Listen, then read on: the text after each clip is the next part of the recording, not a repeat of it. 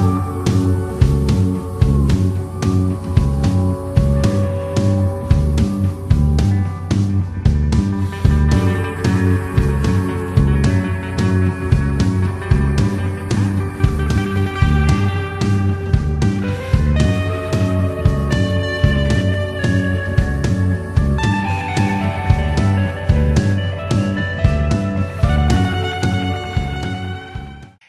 welcome to Wonderland, listeners. So, I got something very special for you guys today. I have, of course, Mick Strawn with me as always, and That's me. the guy that introduced me to Jason Voorhees and then quickly killed him off, Adam Marcus. Hello. This is something that you guys aren't ready for, and if we let them run, it'd probably be a four-hour podcast. So, Quite possible. Quite possible. so Mick and Adam are probably the two closest guys that I know that have worked in film. They are hugely inspirational to me and they keep me going. I mean, I'm currently working for Adam on the Hearts of Darkness documentary and it's Woohoo. absolutely tremendous. And Mick and I are working on his audiobook. We got some Yay. crazy stuff going on. But That's uh, right. Behind the screams. both of them have done a Friday the 13th film. Both of them have done a Texas Chainsaw film. And both of them kind of fucked with Freddy a little bit. So, Adam, Mick, let's get this started. Let's talk some chainsaw. Damn oh, Skippy. Damn Yeah. Skippy. Okay. So, um, so, so you did the uh, 3D one. That's nice. Yeah, I did. I did Texas Chainsaw. Yeah, yeah, yeah, yeah, yeah. Uh, and and I will only take so much uh, uh, credit for it because um, you know it, uh, it was supposed to be attached to the original film, which we were thrilled about. That was sort of our idea was that we wanted to do the begin. We wanted the beginning of the movie to be the end of the Oh, uh, original yeah, Texas uh, Chainsaw. the original, right? and and they turned that, that footage 3D, which was so exciting, and we were totally into it. And my my response to it was, look, what better way to start the movie than have Sally, who escapes at the end of the film, have her get get to the cop, and then the cops come back as they would Right. and and so that's where the film started well there's a baby stolen in that first scene and that baby grows up and when she's in college she goes back to the town and so that would put the movie at 19 at, at 1993 uh, when you see the movie suddenly there's a cop and there's a scene with a smartphone in 1993 and the amount of shit talk that I got. Oh, I mean, let's put it this way: it was nowhere near the amount of shit talk I got for the name Voorhees being misspelled on a fucking mailbox, because Lord knows that's a much bigger tragedy in the world. But and by the way, and by the way, I, I don't know if you guys knew this or not, but every director is responsible for the set for the for the spelling on all signage in every Oh, yeah. movie. Yeah. Oh, That's that's, actually- true. that- that's I- that's true. That's true. Right, late at uh, night, it's in our contract. It's part of the DGA. Late at night, we have to stay behind and we That's have right. to hand paint every letter on every Okay. piece of signage in oh, a movie. It's very important. Listen, I did I, I did a film as production designer. I did a film where we got the neon back for a college bookstore uh, of and this film was um Nerds Nerds 3, right? Sure. Classic. Okay. Classic. Nerds 3 and they and we we had uh college uh, uh college bookstore done in neon and they spelled it wrong. It was collage. Oh, that's And you know what? And and the thing is, is when it came back there, I went, I'll accept that. Yeah. Heck it. yeah. Come on, right? I think that's better. Here's the fu- and here's the great thing about it is the director was such an idiot. I mean, he was so bad that he that he he really dug in on that. And so what we did was we just put tape on the on the college books. By the way, which was there was like a frame, possibly two frames that showed up on screen, right? But if you look at them, you will see us cross out with an E done in tape over the Here's here's what I love. I love I love somebody is directing uh, you know, Revenge of the Nerds 3 back to the Nug- Noogie. Um, Right. and and and they and they are and they are behaving as though they're David fucking Fincher. I love that. I actually I really love that guy. Like, Oh, now, we now were- I want to. We were like, gonna- unbelievable. He was so bad. He was so bad. He would come to a set. He he he had no sense of blocking. And and here's what he had done before. He was professional doing trailers, right? You know, he did the first the, the first 30 seconds of every film, they were his. That was his territory, right? Right, right. And and and so with it, everything that you would think of that that person would be was exactly what he was. He was incredibly anal, but he was also kind of dumb. Um, so he would take he would take working in a three dimensional uh, world. He would take it and he would push everything over to the edge of of so that everything was in a line, so that he understood it, which was which is exactly what you do on a title, right? Right. and and then he would just have people act in front of the camera. He wouldn't move the camera or anything like that. So um, it, I'm considering it one of my opuses um, as a production designer. well, sure. How could you not? uh, well, you know, You know, it- we are what we so, are. So the guy, so the guy, guy. So did he have a lot of actors like turn their faces into camera dramatically? Because that seems to be sort of the thing with trailers. As long as everybody keeps turning their heads towards the camera, you've got lots of cut points. That's true. Uh, yeah, but look at the people that you were filming. T- um, uh, Robert Carradine, um, Thomas Pynchon, um, uh, Curtis Hanson, Curtis Hanson. not you know, Curtis like, that that that, that Armstrong, whole Curtis Armstrong. Curtis Armstrong, right? That that whole bunch. Um, Yeah. But I have to say, you know, out of the whole bunch, David Car- uh, uh, the Robert Carradine was a kick because he absolutely took nothing seriously. Right. And, and this guy drove around in a 19 uh, a 19 like 74 uh police cruiser special that That's he had awesome. that that he had painted like you know this bright purple and um and we would go and I sort of got I used to ride with he, hey Mick you want to take a ride? So good. and he just So grabbed me off he would just grab me off the set and we'd go fucking out in the hills right? And he he'd go out trashing this car you know see if he could get it on all these dirt roads back up in the and he knew and the great thing is is this he was such a product of Hollywood and and Los Angeles that he knew all the dirt roads, you know. Oh, sure, sure. It, it- you know, like, and so the next thing you know, we would be, uh, we'd be like only like somehow or other, we'd only still be twelve blocks away from filming, right? And he would be able to find uh, either a dirt road or the LA River for us to like just like go screaming down the LA River at like 120 miles an hour. I'd love I'd love to go back to a time in LA when the only people that lived here were the Carradines and the Fondas. I think Right. that's all that was here. That's it. Exactly. Exactly. One of them would have been in that car, and the other one would have been on his Totally. motorcycle. Right. Totally. Absolutely. Absolutely. That's, that's it. That's the only people in LA. so if you guys don't mind, I'd like to steer the conversation a little bit. Uh, I'm gonna say Yeah. I'm gonna say you two think you're gonna words. steer this? You Oh. think you're gonna? Oh, sorry. I know both of you guys very well. I'm gonna steer this thing right into hell. Uh, Okay. The hidden. Yes, what you stole. Oh God. Holy I'm so shit. glad that you brought that up. Oh, I am too, TJ. Thanks so much, buddy. It makes good content. Okay. You're the best. Here's what I can here, here's Oh, literally wait a what I can. Oh, yeah. Yeah. I was surprised because the similarities were so subtle. I'm surprised that TJ caught it. Well, was okay. that? Ready? How- ready? how was ready that? to How- re- wait, ready to have your mind blown? Okay.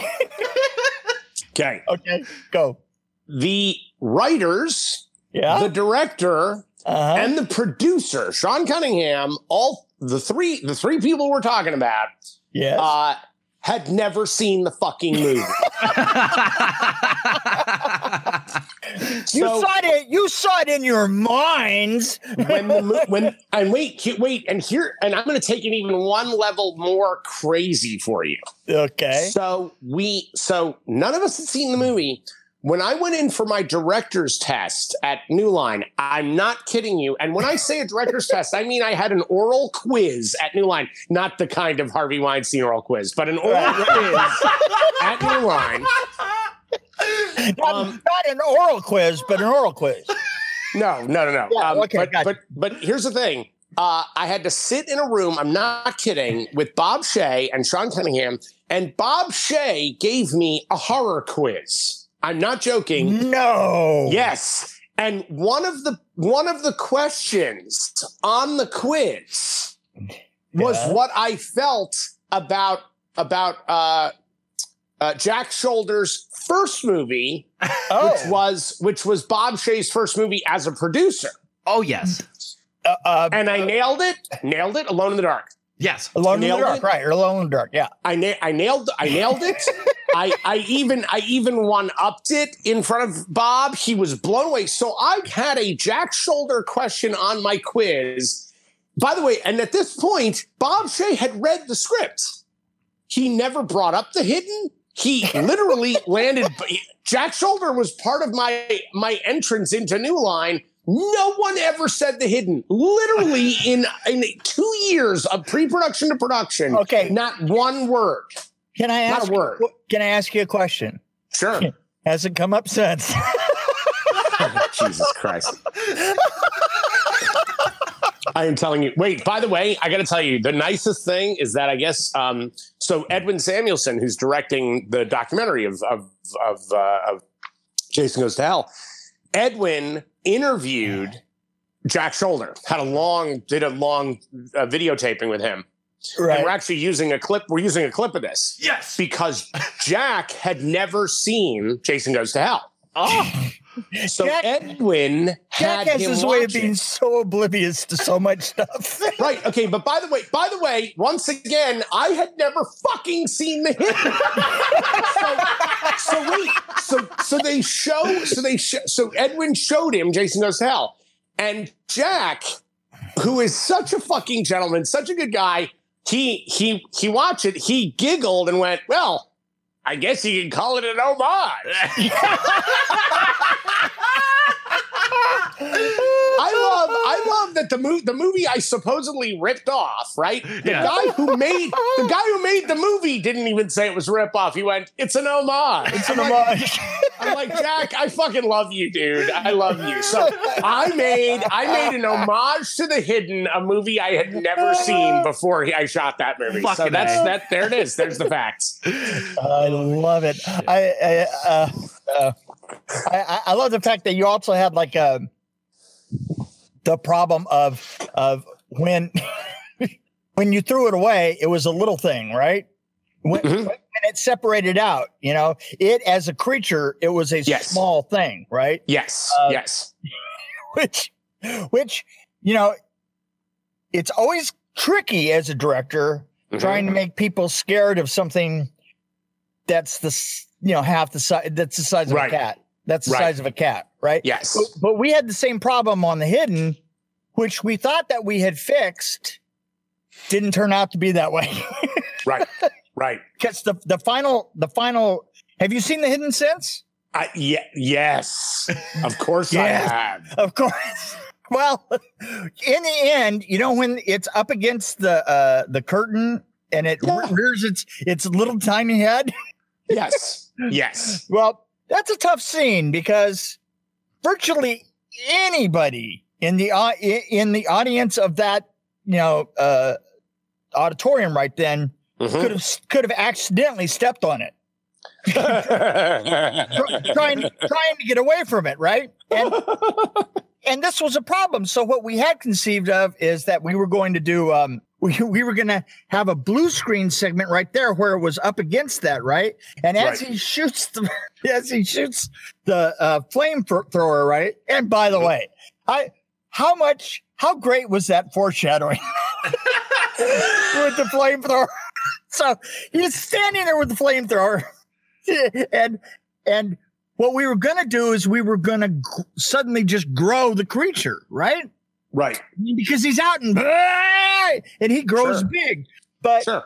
the problem was is when we drew when we drew we sat down and we were like coming up with ideas at a table and and somebody drew the creature as and and the uh, makeup effects guys and the optical guys were supposed to get together to make it grow Uh huh. but the optical guys and and I have no respect for anybody that works in opticals at all. They're they, they, they, they are horrible people. They always think that they're the smartest guy in the room. yeah, And they're so Yeah. rarely and they're so rarely the smartest guy in the room. so true. So and true. and and so they thought that well it look at the size of it, it it has to come out of that guy's mouth right well we, we were just trying to fix the fact that we wanted it really big and scary so when we ordered we ordered they said well we should have curtains and i go well we'll get curtains and then you can screen that curtain in you can take photograph it and then screen it in you know and put a, the creature on a blue screen or Mhm. actually it had to be a green screen, right? Right, right. And so so we put it in, we we put it in, we put it in the film, and the, and the optic guy goes, well, just just put the creature in front of it, you know, for for and, and then they filmed it, and then the camera broke. now it was a very high speed camera, and it was very finicky, and they were very finicky in those days. Those Yes, they were.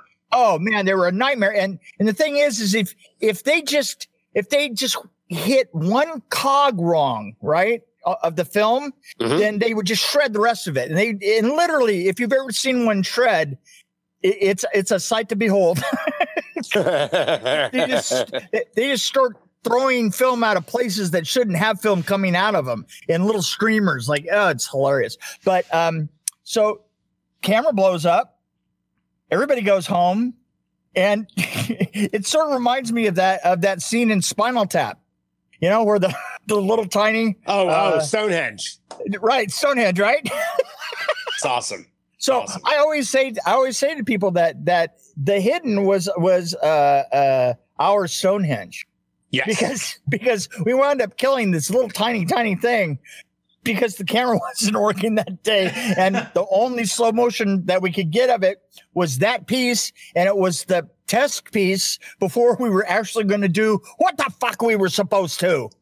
You know what though? I got to tell you, I, I'm I, I have a real I, I have a real soft spot for that movie, even though Oh, it, it is it it has beaten the shit out of me over the years. It is- um, as the a movie I ripped off that I'd never it's a, seen. it's a, it's a very it's an incre- it's an incredibly sweet film in its own way. you yes, know? it is. Yes, it is. And by the way, why is nobody beating the shit out of Quentin Tarantino for the flamethrower ripoff from it? Well, you know, I'm just saying. I'm just gonna throw that out yeah, there. you- I'm just gonna just gonna throw. throw that out there. I How think. do you think how do you know they don't? what do you mean?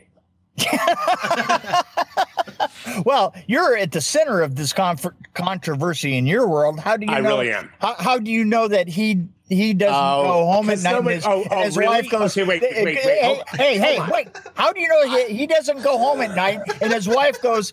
Oh, so how's Mister Flamethrower from the Hidden doing? Yeah, trust me, trust me. Nobody's saying that's a Quentin. Nobody's saying it. Quentin, Quentin has literally made an entire career of ripping off every other filmmaker, and no one ever says boo. I misspell a fucking mailbox and supposedly rip off a movie I have never seen, and it is literally the bane of my existence. So you. Well, you know, you know what? You should you should learn this word, homage. homage exactly well no you know what's so wait here's what's so crazy and you guys know this that movie has a hundred homages in it that are that are absolutely intentional yeah. Oh there's tons of shit in that movie that, are, that that's nods to what came before. I'm not. I wasn't some douchey 23 year old moron. Well, I was, but I'm not. I mean, it was not that. that I wasn't that kind of moron. I was like, I was a guy who loved these movies, who adored all of this. So it's why you know the Evil Dead is in there, and Creepshow, and and Freddy at the end. That's all. That all came out of my head in a in a respectful manner of saying, I love this genre. I'm embracing it. So when people are like, oh, fucking hidden. Listen, if I intentionally did it, I would have been the first one to be like, fuck yeah, the hidden. I love the hidden. well, uh, let's put it this way. Uh, you know how when you're going down the freeway and and uh, it- you're doing 80 in the fast lane, and Yeah. uh, some guy goes past you at 90, and then another guy goes past you at 100, and then Yeah. some, and then you go, wow, yeah, I better slow down, and then you slow down. You're five miles above the speed limit, and you get pulled over, right? Yes, and you go that asshole with that, who was doing hundred. He's just, he's Yeah. he's eight miles from here right now. You know what happened, Adam? You got pulled over. Yeah, no shit, no shit. I did. It's so true. It's so true. Fucking, Ain't no rhyme fucking or unreal, reason. man. Fucking unreal, man. So, Mick. Okay. Well, so Bowser's got to move us off of this onto something. Yes. else. Yes. okay, Mick, what's your favorite special effect in Jason Goes to Hell? Oh, th- you know what? It's kind of a subtle one. Okay. It's Ooh, good. well, it's it not not not hyper subtle, but it, it's just the way that it the way that it finished up was really nice. Is she gets gouged in the very beginning, the very first kill, right? Mhm. She the the the thing goes through her, right? But but then it does like that the extra special um the, the big twist was it then rips all the way through and up through her head right see now now that's quality that's, that's quality gouging right there is, is when you go you go in and you don't just settle for that you know No. oh no no no No. i'm i'm not settling for that shit No. I'm I'm ripping this motherfucker all the way up, and I want I want two pieces falling on Mhm. either side of her body as Yep. it goes. And and and I went, bravo, slow clap. You know, I actually got a story about The- the dummy from that. When Adam and I started the Jason Goes to Hell group, somebody posted a picture of the of a screen used dummy. yes. It got flagged on Facebook. Flagged it because they thought it was a crime scene photo. Yep. yep. It's incredible. Well, It is well, you're- incredible. By the way, I got a I got a story for you on that on that same body. Okay. Okay. So uh, the, we we had to build two Michelle Clunie's for that sequence, right? And the Right, building of of, the, the building of the thing is hilarious, but I'm going to cover that in the documentary. But uh, so when we had these two bodies. Um, at the end of the shoot, you know, Bob gave me a ton of the fa- the effects and was like, "Look, it's just going to clutter up K and B. Do you want any of this stuff?" I was like, "Sure, I'll take a few of the things. Sure, that sounds great." So then he wheels out the two naked Michelle Clunie's, one with, you know, the spike through the middle, the other one completely torn in half. They're propped up and they're they're on their knees, right?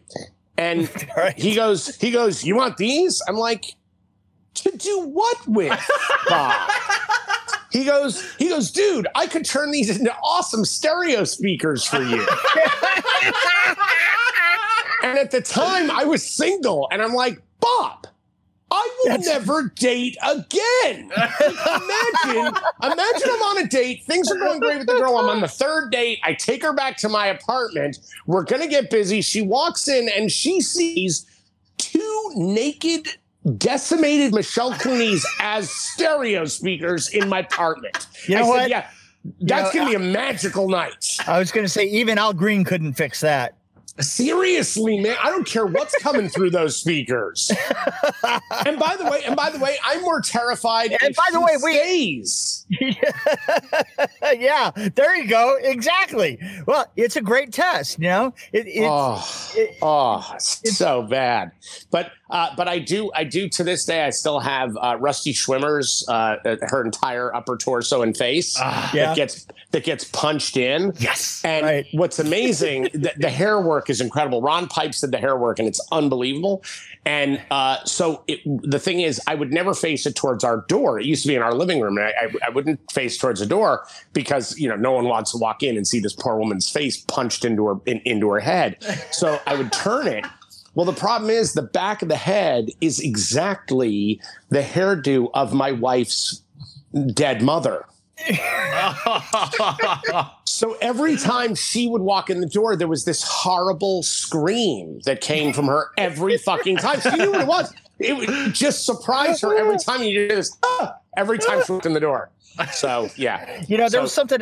There was something else that I wanted to bring up about the the effects. Um, when, when I was working on Nightmare on Elm Street three, there was Yeah. a guy that that did all my moldings and and and he did all my skeletons, right? And he Mhm. worked with another guy uh, that was a carpenter uh, on the crew, and the two of them, the two of them went off. That you know, just as we started filming, he comes into my desk one day and he says, "Hey, listen, I want to set up. I, I, I want to. There's this show called Lycanthrope." A Mhm. werewolf, a werewolf Yeah. show. He Yeah. says, I, I don't know how to do effects really. I, I've done some things with you and, and you're really good at that. It, he says, uh, is there any way? And I go, Oh, I got it. Here's what we'll do. I'll recommend you for the job and you get the job as coordinator. And then we'll go out and, and we'll get one of those fancy cell phones.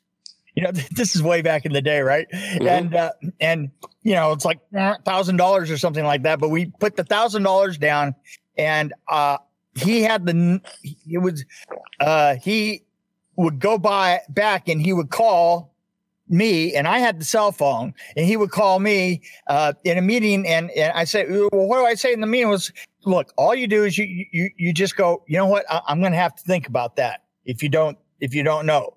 And, uh, through the whole show, I would get a call from him as he would, you know, be going to the bathroom or something as before he went back into the meeting to to ask how to do something, right? Mhm. Okay. And the carpenter that helped him out, his name was Charlie Belardinelli, and that carpenter was Tom Bellissimo. Yes, I oh oh Bellissimo. Oh, there you go. See, Love him. Love him. by the way, by the way, my favorite thing about Tom Bellissimo Yeah. is, uh, and I'll never forget this as long as I live. Uh, he, I saw his name was on on some paperwork that I had in my office, and I looked at his address. And while I will not give the the street number, yeah, the name of the street at the time that he lived on when we were doing Jason Goes to Hell was Pink Pansy Lane. right, right. Yeah, he's And I said- there. And I was like, and I would say to Tom, I'm like, hey, hey, Bellissimo, you live over a Pink Pansy Lane? and here's the thing, Bellissimo, Bellissimo is is Oh, he's the best. he's the swaggering t- Italian guy, you know. yes, he really Yeah, is. And he's got this he's got this really crooked smile.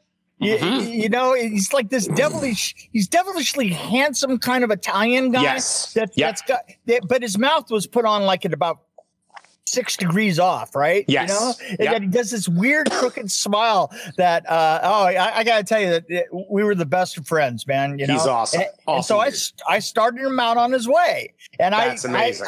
I, I happened to see him in the in the credits. Oh, yeah.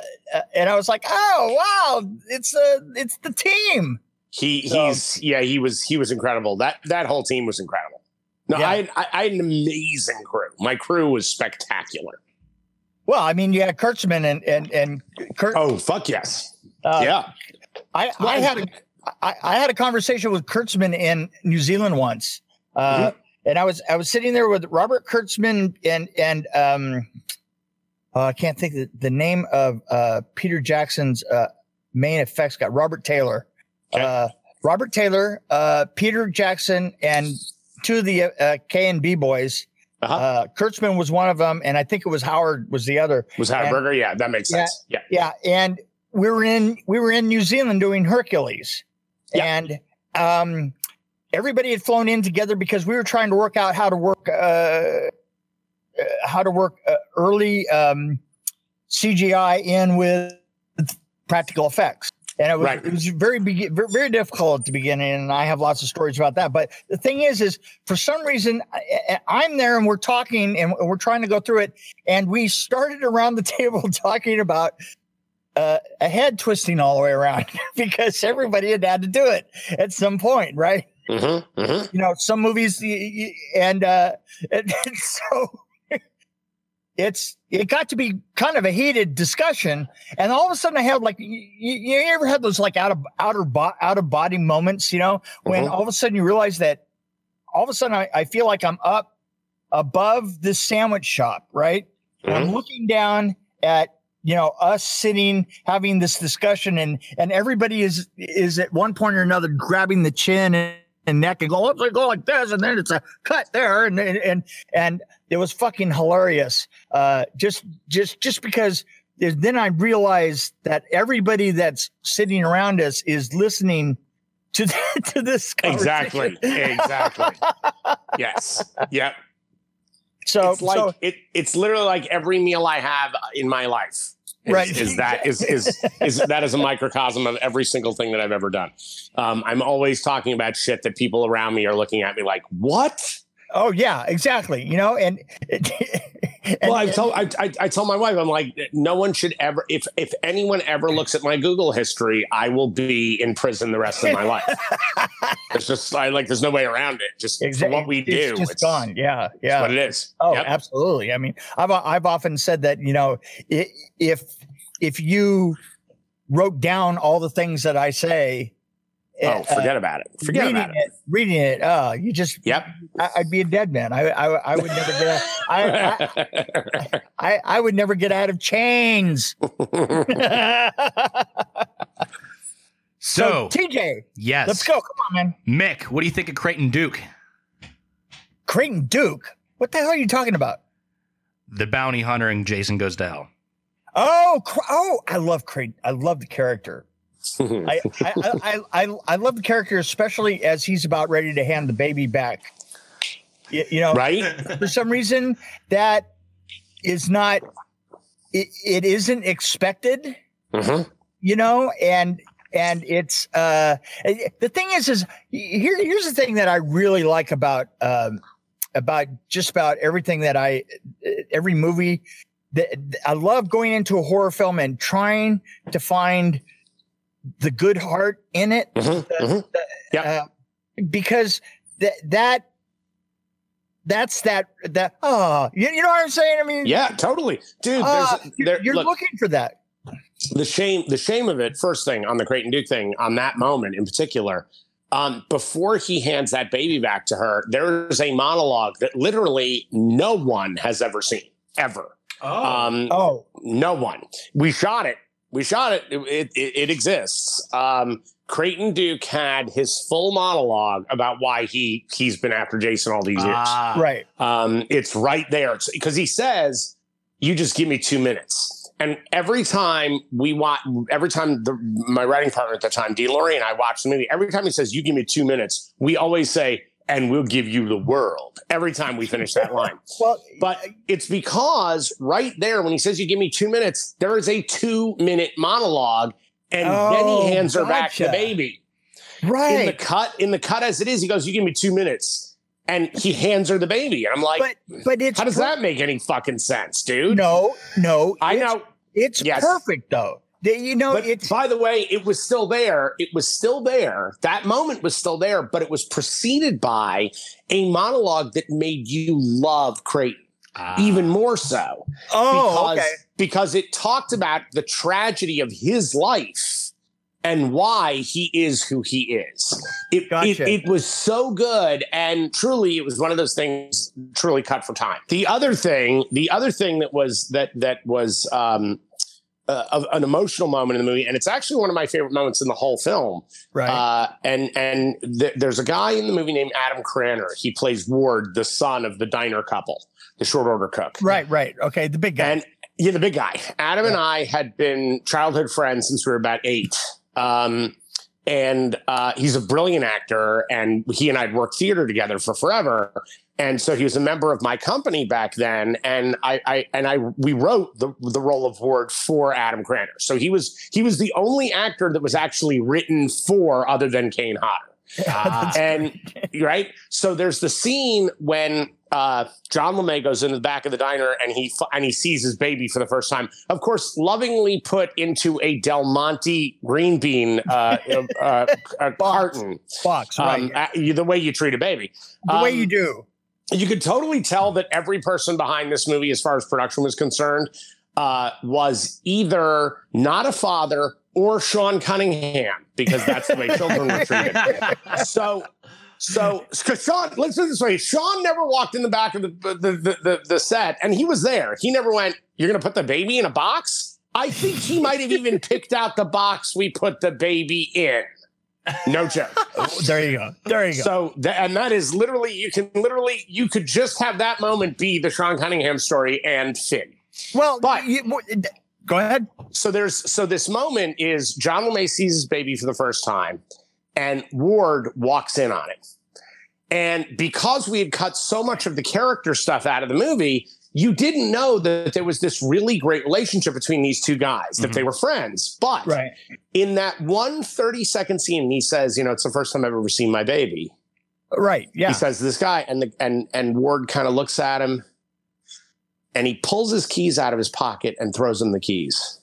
And says, get out, Oh. get out of here. Just get out of here. Right. Yeah. You establish their entire relationship in that one moment. Right. For me, that is like that is the bromance moment of the movie. It's so sweethearted. There's such a kindness in that moment. yeah. I love. I really do love that scene. I'm like that scene is No, no, says no, no, more it's- about me as a director than anything else in the movie. it, it actually stood out.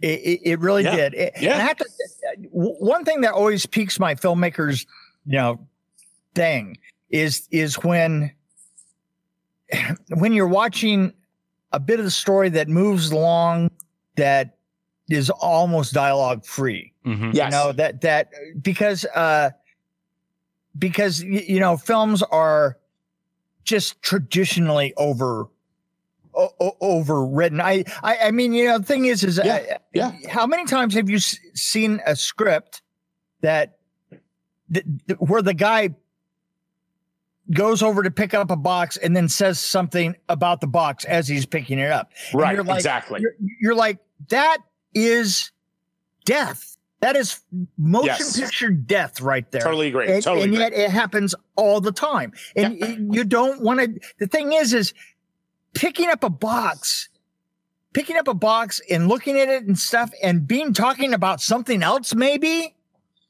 or Well, because but, but you know why? And here's what it comes down to. Because and I and I think that's happened more and more and more as time progresses. And there's one very specific reason for it. Directors now, especially ones that come out of film school, and I know this because I went to NYU. Directing is all oh about to NYU sorry sorry Oh no, no, no, no! I'm totally bragging almost as much as you sitting in the Hyundai. Oh. here's, here's the thing. Here's the thing. Okay. Um. I uh, no, no, no. Here's here's the thing, and this is really true. I, I find that more and more directing has nothing to do with acting. Directing is all about the fucking camera.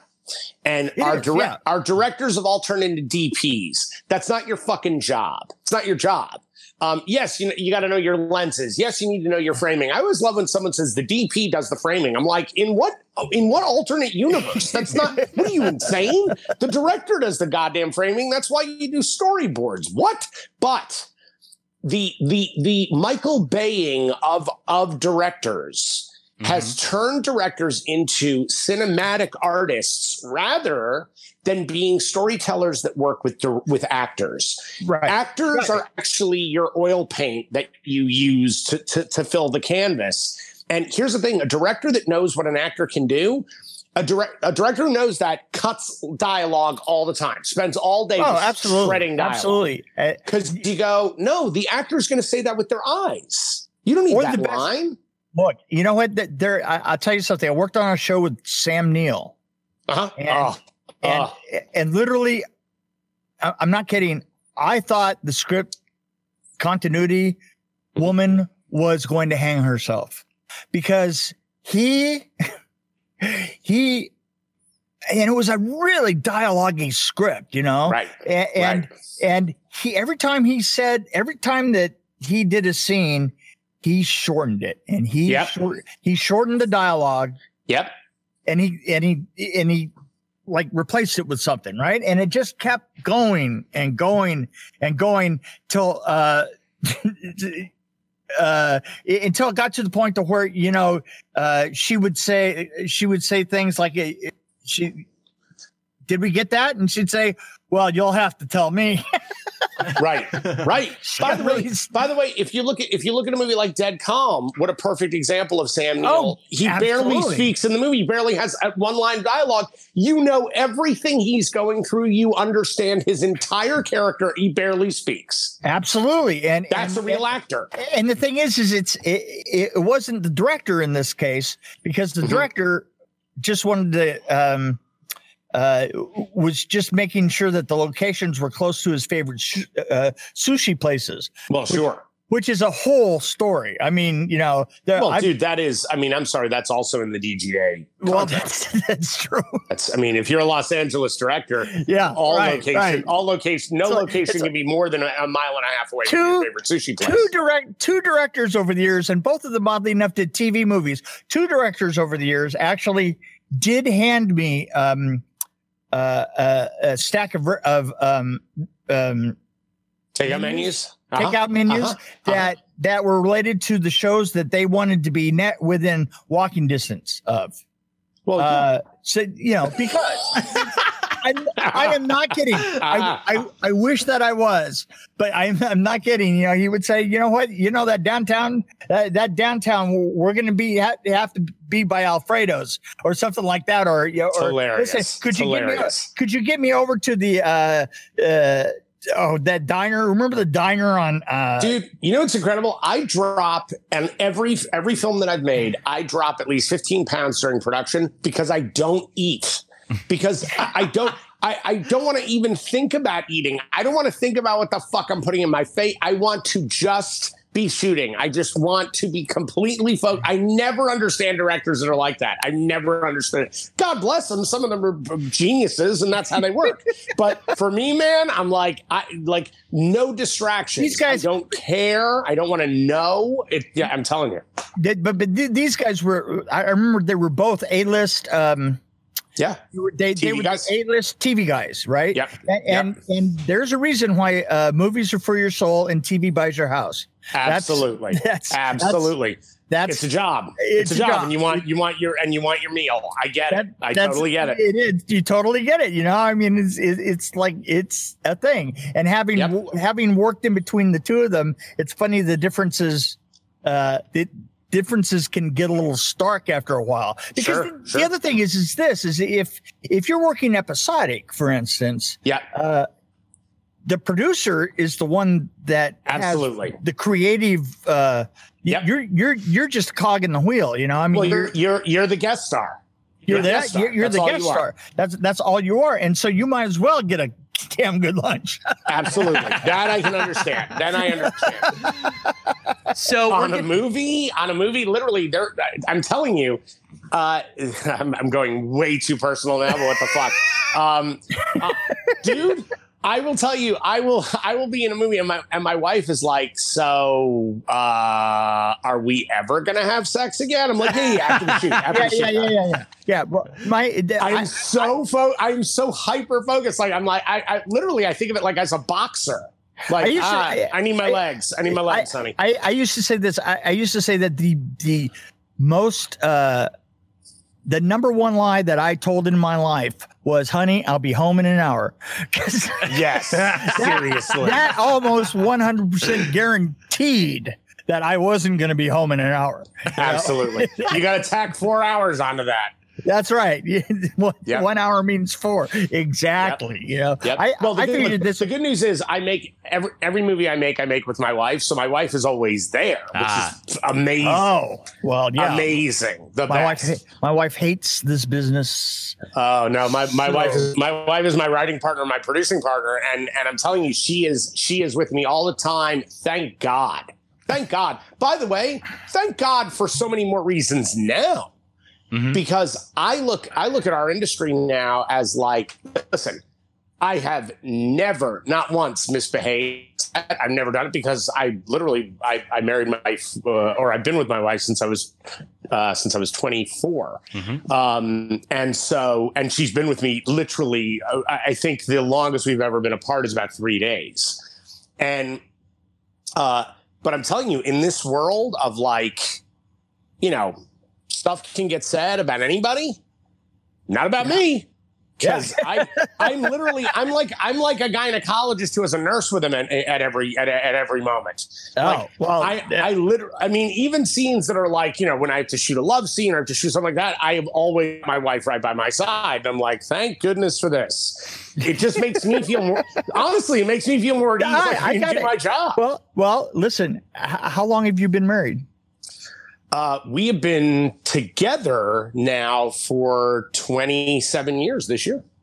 Okay, I've been with my wife for 36 years. Nice. Nicely and, done, and- sir. and- and in this business, in this business, you know, you know how hard that is. I mean, you know, the thing is, yes. this yes. business is not. It is not for. uh it, it, it is not. It doesn't think of couples, and, and it, used to be so much worse than it is now. I mean, oh my god, I- it's. I mean, eh, particularly in the. uh in like the union regular running of oh, things. sure. Oh, yeah. uh, yeah, yeah. I, I've uh, I I mean I just did my first volunteer film where uh, I, I mean uh, Vengeance uh, Friday the Thirteenth Vengeance yeah. was yeah, the yeah. first Mhm. thing. A- and, I had to get used to people being on the set without getting paid and and, and literally I, I found that incredibly um what was it, it just made me feel uneasy for a while. Right. right how do I tell how do I tell somebody what to do if they're not if getting they're not paid? being paid. But then, but but then you know what I realized? Mhm. I'm not getting paid either. Exactly. exactly. Exactly. so That's right. Yeah, that's the first time that I've ever done that, and I and I have to say that that um, the whole idea of working on a film for sport, um, Yes. uh, is it, it, it was weird because you know I got to tell you something.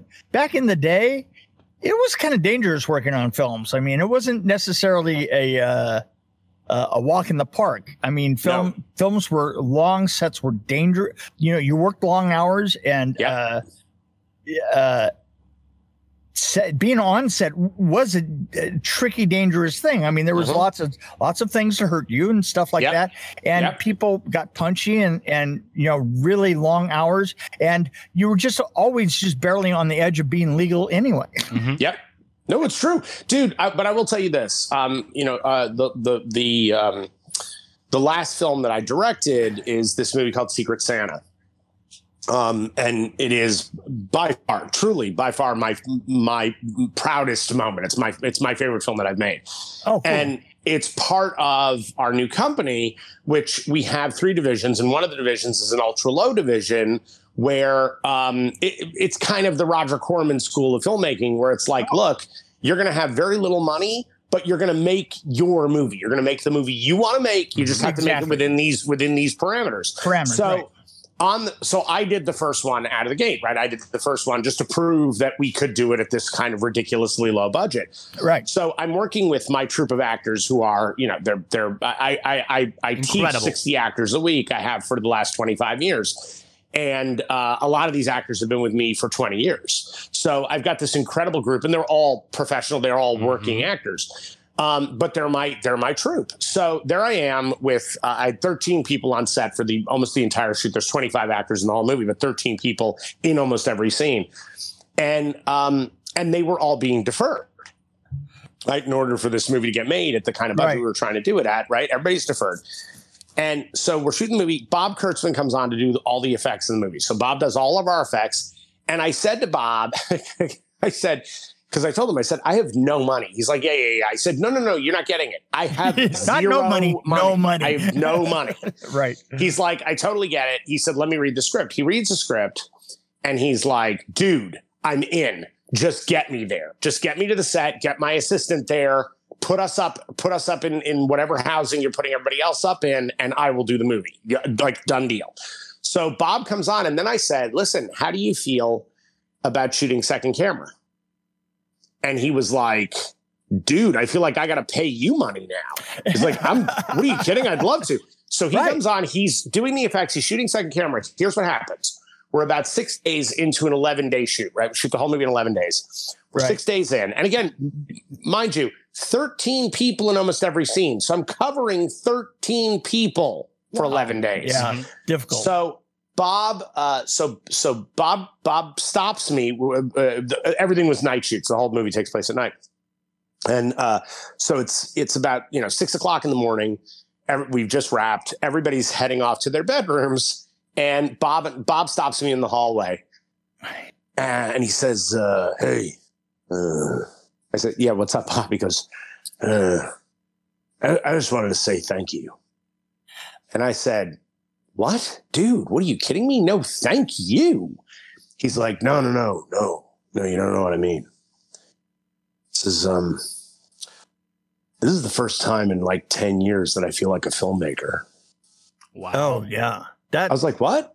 He's like, he's like, yeah, just uh thanks for reminding me why I got into this and what this is really about. Cause uh I, I kind of want to do this every day. And the guy had tears in his eyes and he hugged me. And you know, Bob, not a yeah, he's, he, yeah, that's he's not, not Bob. He, no, he's he got so emotional. Kind of a loose, so person. Yeah. Yes. He's well, he's actually just quiet, but he's got this gruff kind yeah. of thing about him. Right. Yeah. And and I'm telling you, it was like uh, it was one of those moments that that for me solidified like this is the way it was supposed to be. like it is supposed to be a little dangerous. It is supposed to be like it's like this little team, uh, like like you're you're you're part of a platoon trying to take a hill. Oh right, absolutely. I mean, I and, that's it's, yeah. it's it's the thing is is this is it's it's always always you you line up us against them a little bit. Yes, you know. Yes, and and and them.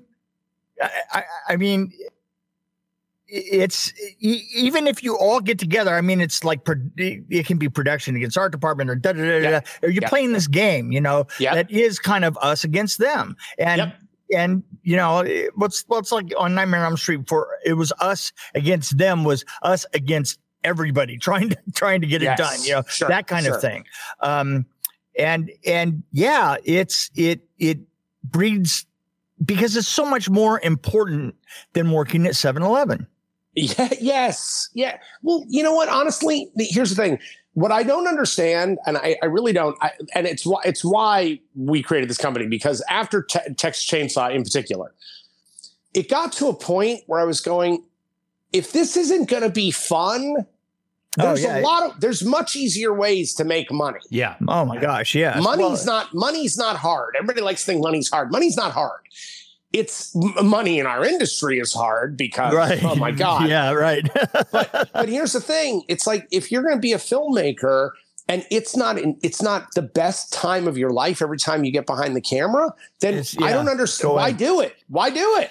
You know that's that that was what i always said that that you know i would wind up getting people that work in my departments and stuff that would be making much more money than i was. Yeah uh, because they would made they would have made uh you know time deals. You know, like your production right. designer would would sign on for like you know uh, between eighteen and and maybe up to like five thousand dollars a week or something. Right. But but you know. Uh, in overtime, you'd have people that were making much better money than you and stuff.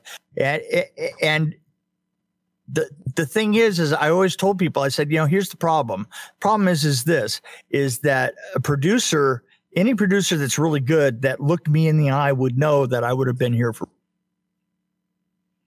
So it's hard to make a great deal when when yeah. when you you just give off this vibe that says yeah I mean because I always always was so enthusiastic that I would be before I would make my deal I would be solving your problems right right you know, oh, we need to do this, this, and this, this, this way. And I've yep. always been, I've always been that way. This is, this is like the uh, film is, is, is, and has always been the most important thing in my life. It really totally is. Totally agree I mean, with you. Totally agree, I, dude. I'm exactly the same. Just way. there, just there.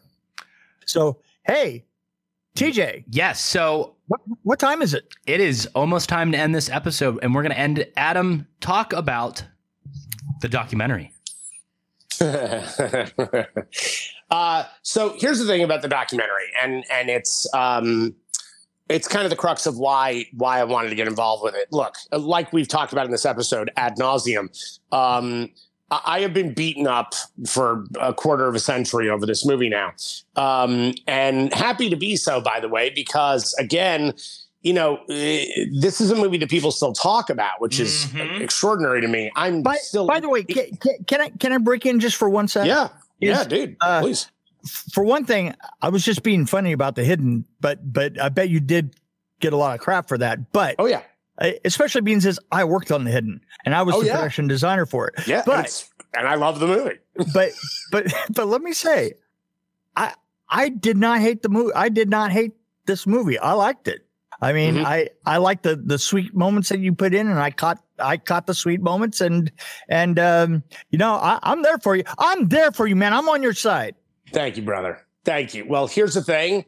There is a uh, kind of a growing army of people that have either rediscovered the movie or a lot of younger people who actually just discovered the movie and who didn't start with part one and didn't go through them in, in order, but just saw this movie called Jason Goes to Hell and went, holy shit, I love this. And so the movie is getting this kind of wonderful fan base. Um, over time, it's become kind of this this this other thing.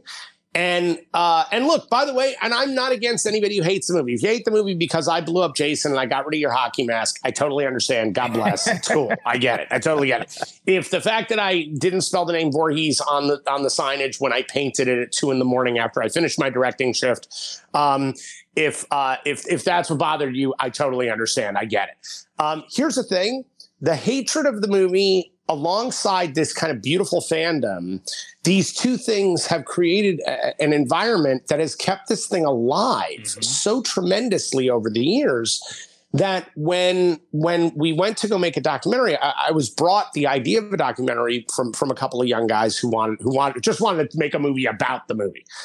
And I said, that's all well and good, guys, but I have no interest in being part of some behind the scenes thing that you would put on a on a DVD extra. Like I, I don't want to do that. I said, if you want me involved, here's the thing. Um, there has to be a, a compelling story to tell. And the truth is, there is a compelling story to tell. The, the story is who the hell would let a 23 year old film school student have the keys to the the absolute most successful horror franchise in the history of filmmaking. Who would do that at that time? Who the hell would do that? That's a you'd have to be insane.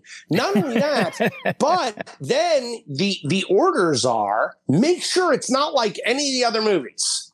And get rid of that fucking hockey mask.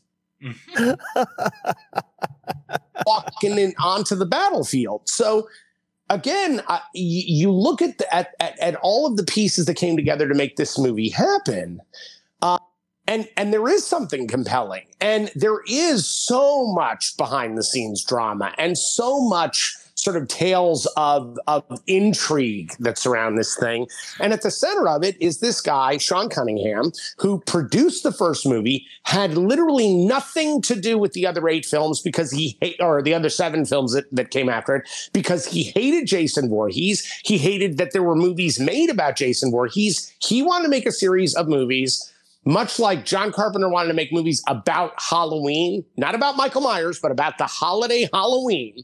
Sean Cunningham wanted to make movies about horrible tales that happen on Friday the 13th. That's what he wanted to do. Mhm. And the studio went, no, we want a wrestler. We want wrestling pictures.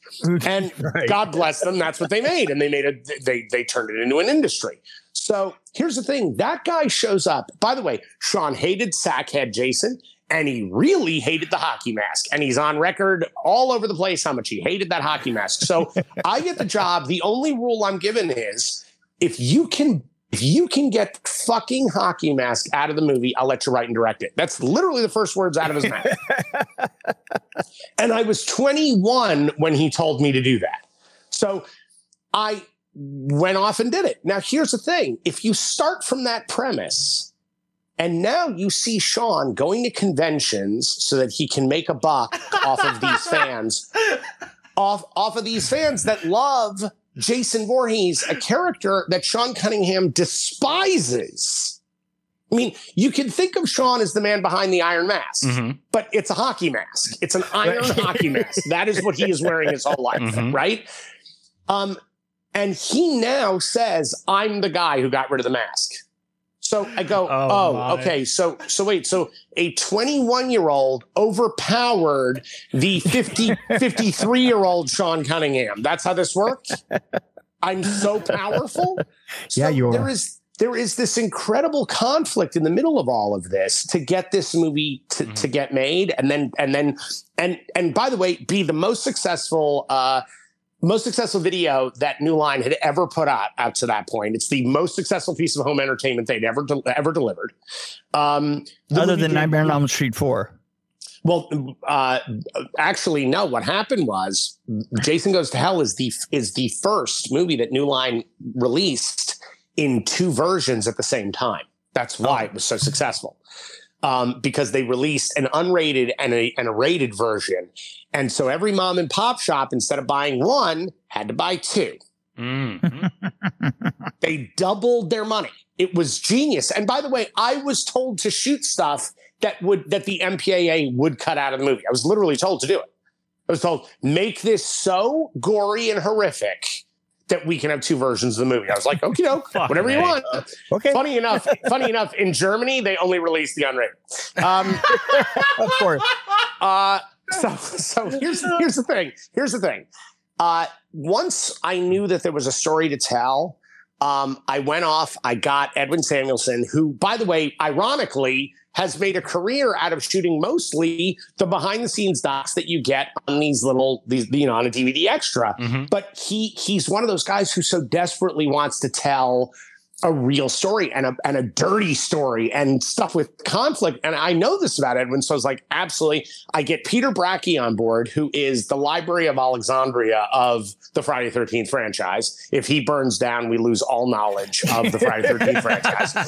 Um, I get these two guys to spearhead this thing, and what I told them flat out, I said, guys. I don't want a puff piece. If somebody wants to say a shitty thing about me, God bless. Let's do it. I said, I am cool. Anyone wants to say something negative, I'm great. We're even going to have a section of the movie where where fans get to the people who hate the movie are going to talk about how much they hate the movie. Great. I'm so psyched. Like I'm cool Yeah. with all of that. Because again, on the on the night that Jason Goes to Hell came out, it's my favorite story about this. On the night that the movie came out, I had seen the movie so many fucking times at that point. I was like, please, I just can't watch it one more time. So I walked into the theater. I paid my money for Jason Goes to Hell, so we would get the we would get the ten bucks. And I went in to see Searching for Bobby Fischer, which was right next to it. Okay. now, Searching for Bobby Fischer is Steve Zaillian, you know, Academy Award winning writer of Schindler's List. Um, he's a terrible genius. movie. Right. Terrible there you go. It was Uh, a terrible movie. Oh God. here's the thing joan joan allen sir ben kingsley joe mantegna the movie got got incredible reviews at the time right i mean i was like i want to go see this movie now here's the thing okay if you ask anybody about the movie searching for bobby fischer they look at you like what yes. Okay. you say you say jason goes to hell they go oh yeah no i saw that i've seen Yeah. that like six times i'm like okay there there you go like an academy award bait movie came out on the same night as jason goes to hell and no one remembers the academy award bait movie with top stars in it and the writer of schindler's list but they all remember jason goes to hell This is And- yeah, yeah. This is what I say about my career all the way through. You know. Yeah. Uh, Dude, yeah. Look back. by the way, Nightmare, Nightmare- 3, Nightmare 3 is one of my favorites, by the way. I'm just going to throw that out there. It's fucking genius, dude. Well, It's genius. Thank you. Thank you. I love Uh, that film. Love the, that film. the, the weird thing is is is that uh, I mean up five years ago I I, I was still working uh, around Hollywood doing uh, fixing still fixing films and stuff Mhm. and uh, yeah, I got out uh, you know I kind of retired and just took off and um, my sister died and and Oh, I had dude, to clear everything I, I, she died in a plane accident and I had to Ugh.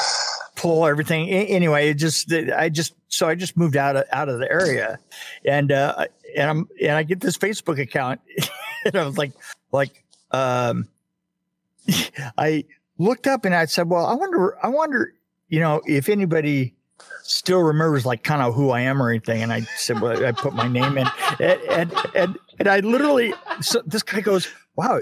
you're, you're Mick Strawn. You you production designed this, and and they went this and this and this and this and this. And I said, yeah, why? And and she, oh. Th- this is amazing. And I and I literally ran into the I swear to God, this is not I'm not making this up. I ran ran into the other room. I showed my wife my iPhone going, Mhm. going look at that. This guy knows me. This guy Yep. has heard of Yep. yep. me. Yeah. Cut to five years later, you know, I'm almost back in the game just because of it.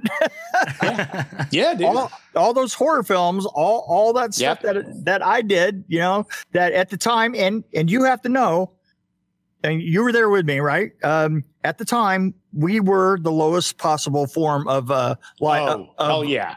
of life on Earth. Yes, we were we were we were literally porn without the respect. I was just about to say that. You guys are just a, Yeah. a, a hair above porn. Yeah, that's I always we knew- really we really weren't. I'm telling you, I think people It- had more respect No, for porn. it's- yeah, I, I'm not kidding. I'm, I'm telling you. I, I used to tell people that that you know back then we we were right we were right above porn and right below Hollywood lawyers. Yes. yes. Yes. that was that was that was our- our little strata in there. And, and the thing is, is once you did two of them, you're doomed. You, uh, Yes. once you, you were, did two, that's it. that's all you were going to do. So you might as well get used to it, or you better Yep. love it. Yep. Yep. Totally, totally the way it was. well, Sure. guys, I think that this is rabbit hole. th- that was quite the rabbit hole.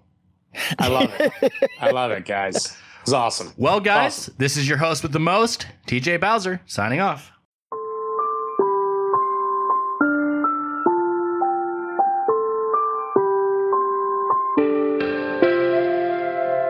Oh, I'm a man on a mission. I don't need your fucking permission.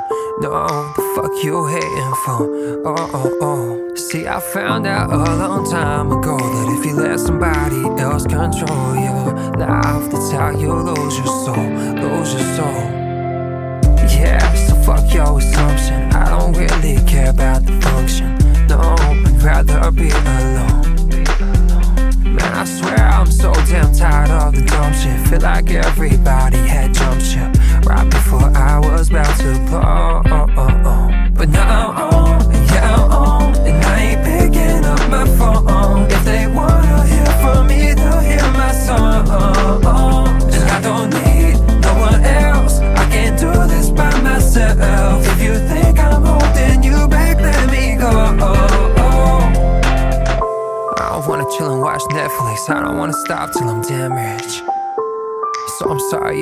but I ain't spending time cause it's time I don't have and I ain't got no cash, no cash. I'm in the studio now with a fucked up back and you want me to go and get a job, fuck that. I'ma bounce right back, I'ma bounce right back.